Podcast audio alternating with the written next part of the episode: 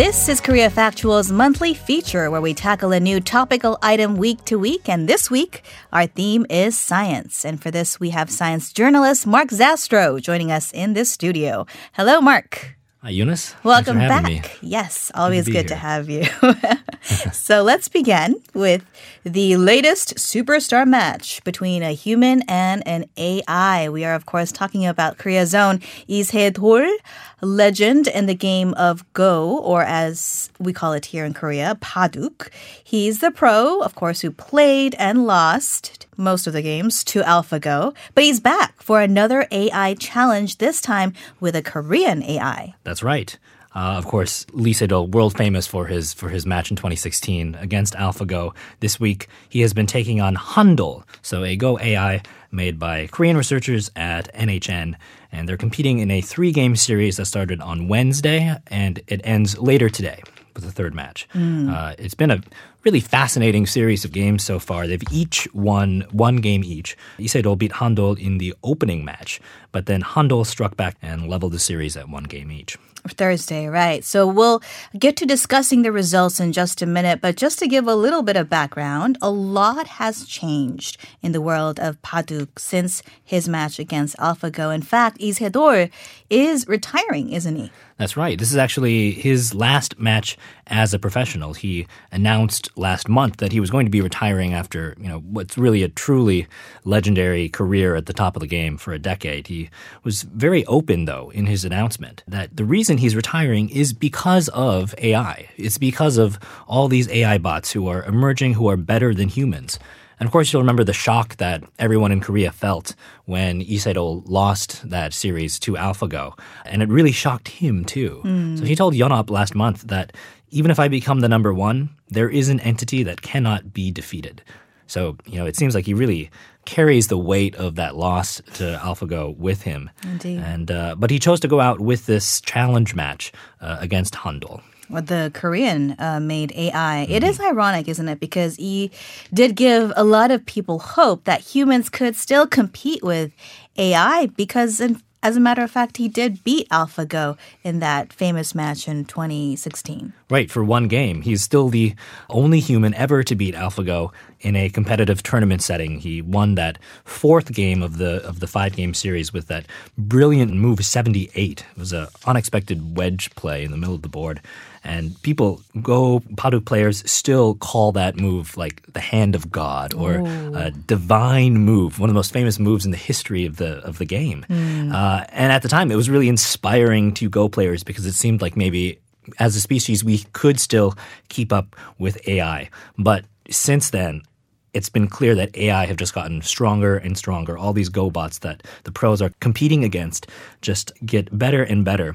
And so the best human players now are learning by studying what the AI are doing. And it's not just Google and AlphaGo, but AI made all over the world. For mm. instance, Tencent in China has one of the strongest ones right now called Fine Art. Mm, mm. Now, Handol isn't quite at that level, but it is supposedly stronger than AlphaGo was when it beat Lee Sedol in 2016. And it recently beat uh, the top five players in Korea, so it was thought to be pretty strong going into this match. So coming into this match, then not even Lee Sedol expected to win. So, uh, I mean, before the interviews, before the match in interviews, he said that he thought he didn't have a good chance and was going to lose, but he did win that first game on Wednesday. How did he do it? So that's the interesting part. We should say up front, actually, that under the rules of the tournament, uh, got a two stone advantage.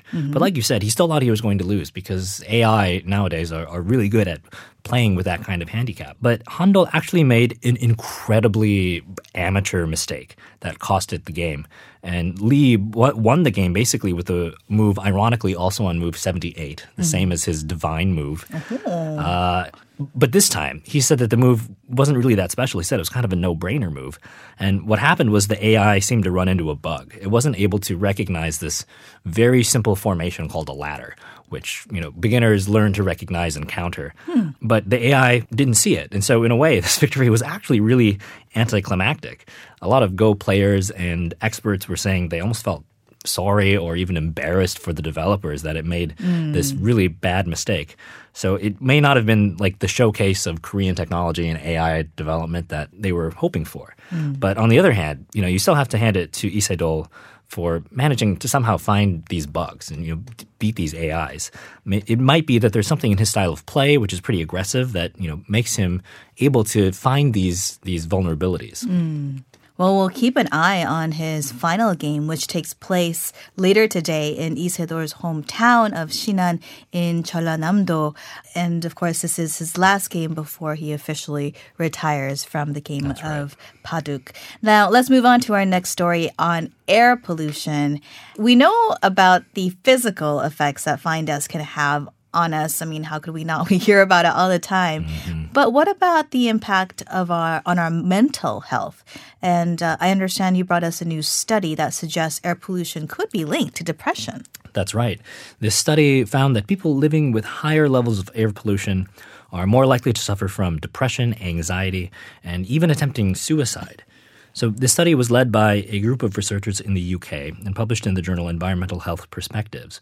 You know, like you said, we usually do focus on the physical impacts of, of fine dust and air pollution, how it might impact our lungs, but these mental impacts can be substantial as well, according to the study. Mm-hmm. They found that increased levels of PM 2.5 increased the risk of depression and anxiety in the long term. And then PM10 also increased the short term risk of suicide.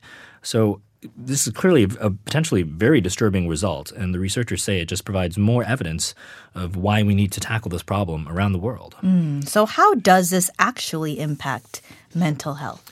It's not entirely clear, right? Because this is the kind of study that looks at associations and links.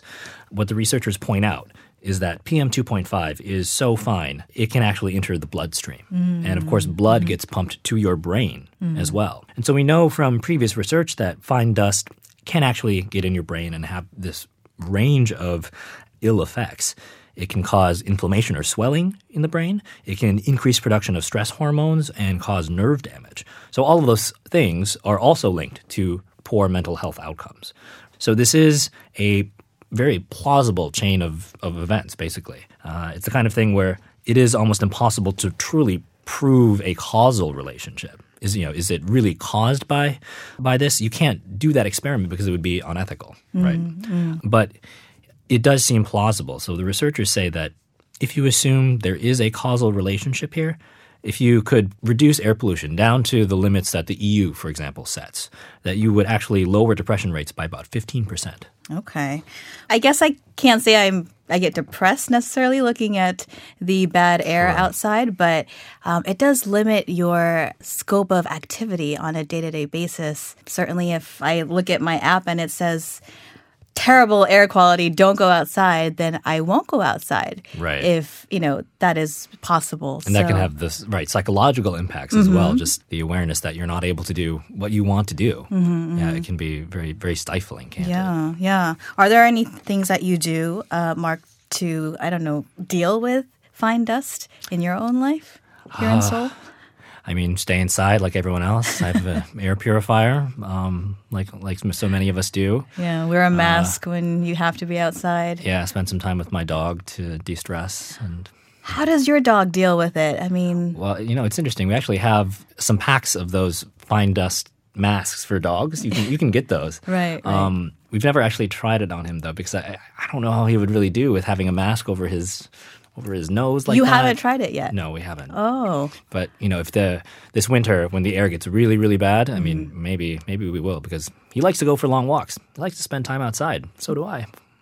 it's really becoming a problem in our daily life, especially as we're just beginning winter here in South Korea. This used to be a spring problem, but now it's That's right. quickly become a winter problem as well. All right. Thank you for bringing us these stories, possible emotional, psychological link of poor fine dust, as well as the latest on the Lee Sedol retirement battle against Challenge match South Korean. AI Handol. Thank you, Mark. It was good to have you today. Thank you. Great to be here. And coming up in the next hour, we'll have a special discussion on U.S. President Donald Trump's impeachment this week and its implications. We'll also look into how traditional Korean heating system ondol was affected by Japanese colonial rule, and then discuss the history of impeachments here in Korea. Don't go away. We'll be right back with more